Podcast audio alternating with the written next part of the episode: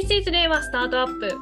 この番組では令和新時代を切り開く日本のスタートアップの話題を中心に馬大好き朝倉祐介と猫大好き森敦子がゆるくお話しいたします。ということで皆さんこんにちは。イニシャルユーザーベースの森です。こんにちは、アニマルスピーツの朝倉です。朝倉さん、先週はどちらに行かれていたんですか？先週はあれですね、これ収録しているのが7月の4日ですけども、あのもう半まあ、年皆さん話題持ちきりですが、いや、そう、半年終わったね。本当だね。本当だ、もう半期過ぎた。あの、あれですよ、IVS 行きましたよ、京都。IVS。IVS とは、えー国内外のスタートアップや投資家が集うイベント、インフィニティベンチャーズサミットはいの略、IVS。はい。今 そうですね年なんか今年の IVS はなんかこう大規模だったんですよね。そうですね、あのー年々、あの、去年、去年沖縄がどれぐらい集まったんでしょうね。あのー那覇の街をジャックするぐらいかの勢いでやってて、それもすごい規模だなと思って、やりすぎだろうと思ってたんですけど、今年はとうとう1万人。おで、もうもはや招待制でもないのかな？普通にオープンにチケットが買えるのかな？で、あのーそうですよ、チケット1万枚以上売れたそうですね。実際来場したのがどどれぐらいなのか知らないですけど、まあ、ただものすごい人数、ものすごい熱気でした。はい。うん朝倉さんは、えっと、ななえーすごいオープンクエスチョン、何しに来てたんですか？何しに来てたんですかってなんだよって話ですけれども、あのーもちろんね、そのパネルにお声掛けをいただいてお話をする機会もありましたし、また同時に、まあ、あやっぱり何よりね、僕らとしてはやっぱりネットワーキングの場ではありますので、まあそういったところで、えーやっぱり例えばじゃあ同業者の VC の人たちと最近どうよみたいな話をしたいだとか、で、なんかどこか一緒に協調してできるとこないかねみたいな話をしたいだとかもあるし、あと何より起業家の方ですよね。まあそういった方と、えーお話をして、あのーまあもともと知り合いの人たちとキャッチアップがてらお話をすることもあれば、初めてお会いする方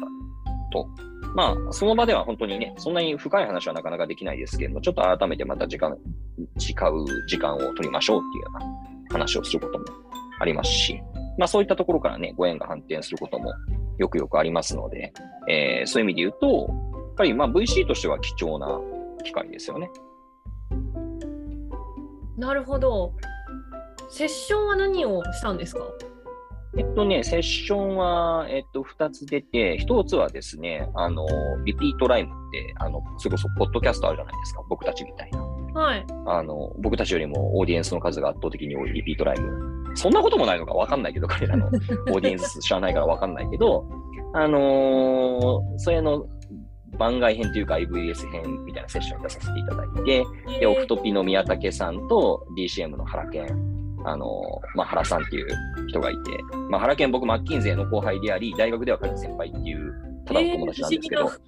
うん、だけど実質はただのフェス仲間っていう感じなんですけど、もうただの音楽仲間なんですけど、えーで、エムレさんが出張中でいらっしゃらなかったので、エムレさんの代打で僕が出て、えーこんにちは、GCP のエムレですって冒頭自己紹介したんだけど、はい。全く受けなかったっていう。え、受けなかったんですか？多分そんなにまだね、一番最初のセッションだったから、まだそんなに場が溜まってなかったのかかっ、リピートライムをみんな聞いてないのか、どっちかですね。それが一つと、あともう一つはね、あのーまあ、そのセッションは、あのーアメリカの VC どうなっているの？って言ったところと、えーそれに参照して日本の VC どうなの？みたいな。まあ、VC というかベンチャー調達環境の話だよね。我々みんな基本的に VC なので。で、あ、その中であれですよ。ちゃんと僕偉いから、あの、イニシャルについても研究しましたよ。ああ、恐れ入ります。うん。今度勉強会やるけど、なんか上半期やっぱりなかなかね、あのー、ひょっとしたらそんなに調達額多くなかったかもしれないみたいな、そんな話は少ししました。あ、恐れ入ります。あ、皆さんにはね、あのちゃんと上半期まとめたレポートをあの出しますので、お待ちいただければと思っております。これ僕もすごい気になってます、どうなるか。あの僕も全然知らないので、本当に気になってます。はあ、はあ、とか。であともう一つははいあともう一つはね、あのーえっと、US ので日本人がスタートアップやるってどんな感じよという話でして、はいはいえっと、一人はエニープレイスの内藤君っていう、あのーこの間資金調達のニュースが出てましたね。うんうん。実は僕はあのエンジェル投資家なんですけども、エニープレイスの、まあ、内藤さん、あの、シリオロっていうのをたまにボイシーでもう一つのチャンネルでやってますけど、あと同じくそのシリオロにも以前出ていただいたあのロバストインテリジェンスの大島さんっていう方がいらして、うん。この方はね、もう天才だからなかなか凡人真似できないんですけど、大学の学部からハーバード行かれて、そこで大学の先生と一緒の起業にしたっていう、そんなサラブレッドいるの？みたいな、強いいうタイプなんだけど、だからあんまり参考になんねえかもと思いつつ、だいや、すけどすごいよね。あの、セコイアとタイガーグローバルが調達してるからね。あ、もうなんか、あれじゃないですか、その二大巨頭って感じじゃないですか。うん、なんか強強ですよね。うん。うん。コスラベンチャーズから調達しようと思ってたら、コスラなんかやめとけって言われて、セコイアを調達、紹介されたとか言って、コスラでいいじゃねえかよって思ったけど、いいじゃねえかよっていうかもう、すごいじゃん、コスラって思ったけど。ね。まあそういった話、2つのセッション出させてもらいました。あと、それとはまた別にね、あのサイドイベントで、前日から滋賀県に行ってまして、滋賀。で、滋賀。これはあの何かっていうと、あのマイネット創業者の上原さんっていう方がいらっしゃいますけど、うん上原仁さんが、まあ、主に企画なさってたのかな。で、IVS のサイドイベントとして企画されていた、まあ、サイドイベントっていうのがたくさんあったんだけど、今回。そのうちの一つでして、で、えー、まあ、滋賀県。まあ、京都からもそんな遠くないんだけども、うんうん。まあ、そこで森山市っていうところで、えー、起業家20人ぐらいいたかな ?2、30人いたのかな？で、同じぐらいの数の VC、投資家の人で一緒に合宿して、えー、まあ、皆さんの事業プランをブラッシュアップしながら、まあ、ちょっとした、まあ、これ自体余興なんだけど、あの、最後に最終ピッチをするっていう、そういうのやってましたね。えー、楽しそうですね。うん、まあまあ、これはなかなか、あの、確かに、あの、勉強になるところもあるし、まあ、同時にファンイベントとしてもね、いろんな人と知り合えて、面白いなと思いました。じゃあ IVS を通じて一番印象に残っていることは何ですか？IVS 通じて一番印象に残ってることはね、僕今回 IVS で最大の思い出は、あの、火事に遭いまして、どういうこと？あの、やっぱりさ、ずっといると疲れてくるんだよね。いろんな人と話をしてると。で、はいやっぱりなんかたまたまそこで久しぶりに会った人もいたりするから、ちょっとゆっくり話そうよっていうので、一回会場を出て、まあ、ちょっと少し離れたところ行こうかって言ってタクシー乗って、ルーフトップバーに行ってたのね。はそしたら、なんかそこが火事になって、避難してくださいって言われて避難した。避難して出たら、なんかもう今まで俺こんな台数の消防車見たことないぞっていうぐらい消防車来てて、それもなんかいろんな消防車。あ、はいはい。働く車って感じで、でもうみんなさ、当たり前だけど消防士の人たちがなんかあの銀色のあれ着てずらーってなってて、で、ホテルだったから、まあ、ルーフトップバーだからさ、宿泊客の人、なんかインバウンドの宿泊客の人にみんな並んでとか言っててさ、やべえ、火事あった。なんか俺、避難しながらここで丸焦げになるのは嫌だなって思ったね、さすがに。ああ、でもなんかこうだ大事にならなかった感じで。まあ、ね、翌日ニュースとか見てても、一応気になって見ちゃったけど、うん特に大きく報じられてなかったから、まあ本当ただのぼやで済んだんだと思うんですけど、それだったらよかったですね。そうですね。まあ、それが個人的な話で。あとはね、あの、IVS、IVS って言ってるけど、実は IVS と並行して、あの、IVS クリプトっていうイベントをやっていて、はいはいそういうブロ、あの、まあ、クリプト、ブロックチェーン、Web3 うんうん、うん。で。全く同じホールでやってるんだけど、で、同じ空間でやってんだけど、まあ、話してる世界はバラバラだしさ、なんかもう本当に異世界な感じはしましたよね、そこだけ。そこは。で、クリプト系のイベントでこんなに今ね、やっぱりなかなかクリプトが今この瞬間はもうすごくしょぼ、あのーあんまり盛り上がってる状態とは言えないから、ここまで集客できるのは日本なんじゃないの？みたいな、ならではなんじゃないの？という話をしてましたね。なるほど。そこはもうやっぱり異世界だよね。うん。うんなんで、京都の都メッセっていう、なんていうのかな、展示会場でやってたんだけど、1階と地下と3階を使ってまして、2階は託児所にしてたのかな？えー、いいですね。まあ、そういうなんか、まあ、託児所とかね、できてるのもすごくいい傾向だなと思うし、あの、今回そうだね、印象って意味で言うと、会場全般見渡して、やっぱりものすごい、なんか女性の方が増えていた感じがあ、していいで、すね。それはあの、ね、起業家とか、VC の方とか、そういった、まあ、パネルの方もそうだし、あの、うん普通に来場者の方も女性すごく増えていた感じがしていて、なんか、ね、とても、なんというか、いいんじゃないですか、それは。人の流れが変わってきた感じですかね。うん、感じがしますし、うんやっぱりそういった女性とか、ね、託児所とかある方が来やすいしっていう、そういう配慮も素晴らしいなと思いましたし、まあ、あんだけ大きいイベントだからいろいろトラブルもきっとね、たくさんあったんだろうなというふうには思いますけど、ねまあけど、ぜひあんまりね、なんか直すべきところは見直しつつ、頑張って続けてほしいなというふうに思いますね。で、あ、そうそう。で、地下はね、地下は、なんていうか、その、プロベースっていう名前だったかな。ううんうんまあ、なんかあの、す参加者の人になんかいくつか、なんていうのかな、種類があって、えー、その、まあ、スピーカーの人とか、なんか特定の関係者中心の、そのゾーン。で、僕はその2回ともその関係者向けのゾーンではいはい。話を、ピッあの、パネルに出させていただいて、で、そこはなんとなくね、あの、確かに、いつもよく会う、一面な人たちが集まるフロアでしたね。で、1階、3階は誰でも入れるのかな ?1 階がなんかフードエリアなんかもあってて、なんかまさにフェスって感じでしたし、うんうん3階は、まあなんかいろいろ展示会場、SARS のプロダクトとか、そういう Web3 のなんかプロダクトツールの展示会場兼ステージって感じで。まあどこのステージも本当大大盛況でしたね。すごいですね。うん。僕のステージも人集まんのかなとか言ったら、立ち見でしたからね、みんな。立ち見で最初のやつとかなんか、もうなんか入れないってなっちゃったみたいで。盛況だったようで。うん、とても盛況でしたね。よかったね。熱気を感じましたはい。じゃあそんな IVS ですが、あの目玉の企画、まあいろんなね企画がある中で、あのあの目玉の企画の一つと言われているのが、あのスタートアップによるピッチ大会ですよね。あの IVS ローンチパッド、あ、ローンチパッドね。はい。はい、行われまして、今回はあれですね、介護の、えっ、と、はい。はい。介護かけるテックのスタートアップであるアバさんが、えっ、と、まあ、優勝された。はい。という感じでニュースで見た方もいらっしゃるんじゃないでしょうかと。まあ、これ、あれですよね、こう、介護テック、まあ、エイジテックみたいな風に言われるところで、まあ、センサーと AI を使って、あの、おむつを開けなくても、えっ、と、匂いから、えっ、と、こう、あなんかその、尿とかがあるかないかっていうのの判知検知をしてくれる、えっ、と、ヘルプ、ヘルプパッドですね、を開発されているところですね。うんうんうんうん。この介護テックっていうところが、まあ、この今の時流にも合っている感じのもので、なんか、時流に乗ってるなっていう感じの印象を受けたあのスタートアップでございました。まあ、けどなんかね、課題先進国って言いますけど、よくうんうん日本のことを。まあ、確かになかなか日本ならではのプロダクトな感じは印象は受けましたね。でもこういいですよね。おむつ交換タイミングを通知してくれるのがすごくこう見るのも大変ですしね。いや、まあそうだよね。うんその、老人ホームで働いていらっしゃる方々の重労働、うんあー思うとね、まあ仕事とはね、いえ、いちいちその、老人ホームの方々のおむつチェックして、ああ、大丈夫だったみたいな。うんうん。だし、それでなんか確認される方も嫌だよね。嫌ですよね。まあそういう意味で言うと、はい。うん。こういう、なんかソリューションが出てくるのはいいんじゃないですかね。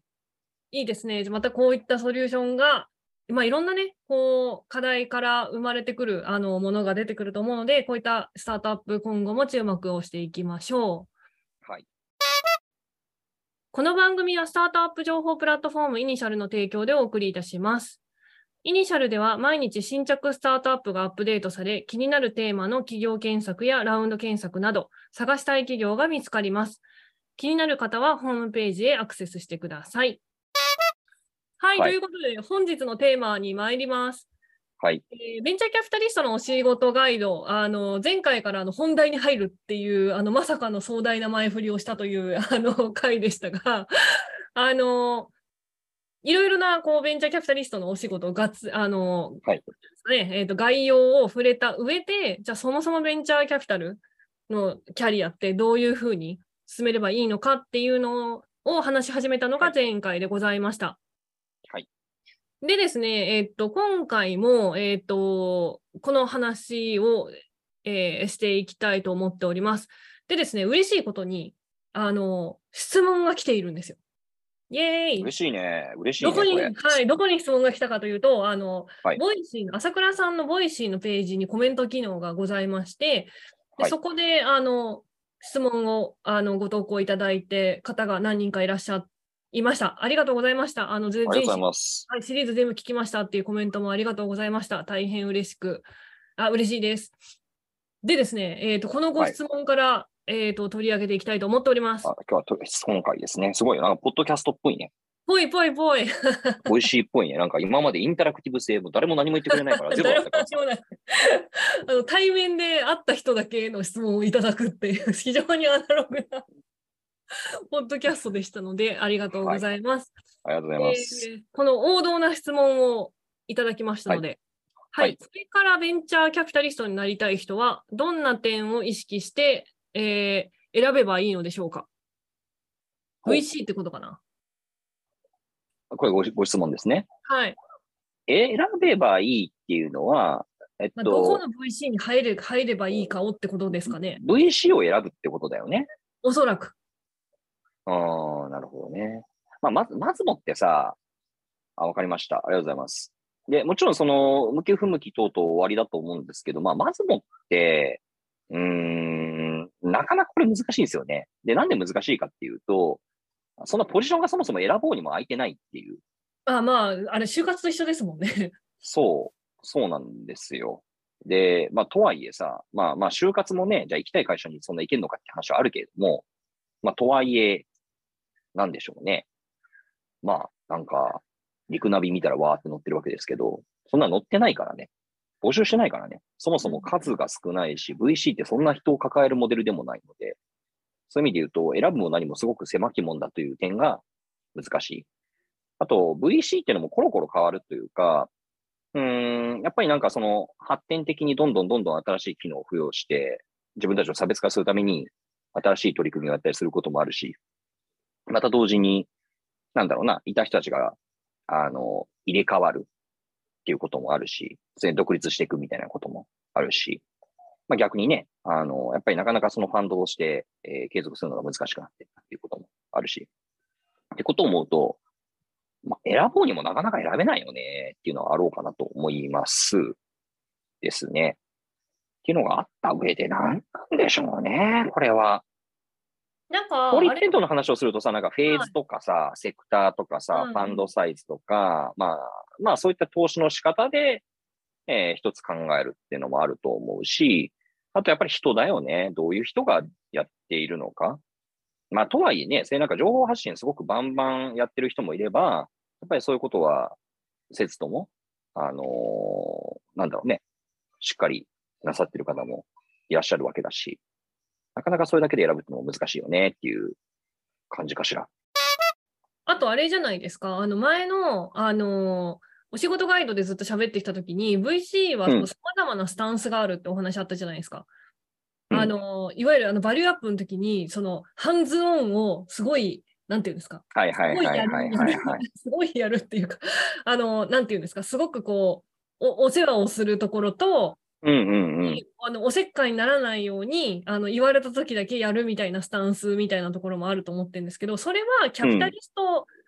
のその性質なのか、VC のなんか方針によるのかでなんか VC の方針方針があるってお話だったかなっていう認識だったんですけど。ファームとしての方針でしょうね。それは。うんうんうんうちはこうだと。だからそういう人を、ことできる人を採用すると、しようとするでしょうし。なんで、うんハンズオンを標榜する VC っていうのは、なるべく自分たちはなんかコンサル出身者とか投資銀行出身者とか、まあ、いや、コンサルだったらいい、そんなうまくハンズオンできるのかよっていうと絶対違うと思うんだけど、まあ、少なくともそうは言い、そうは言いますよね。なるほど。うんなんかその、あともう一個が、その、もちろん、募集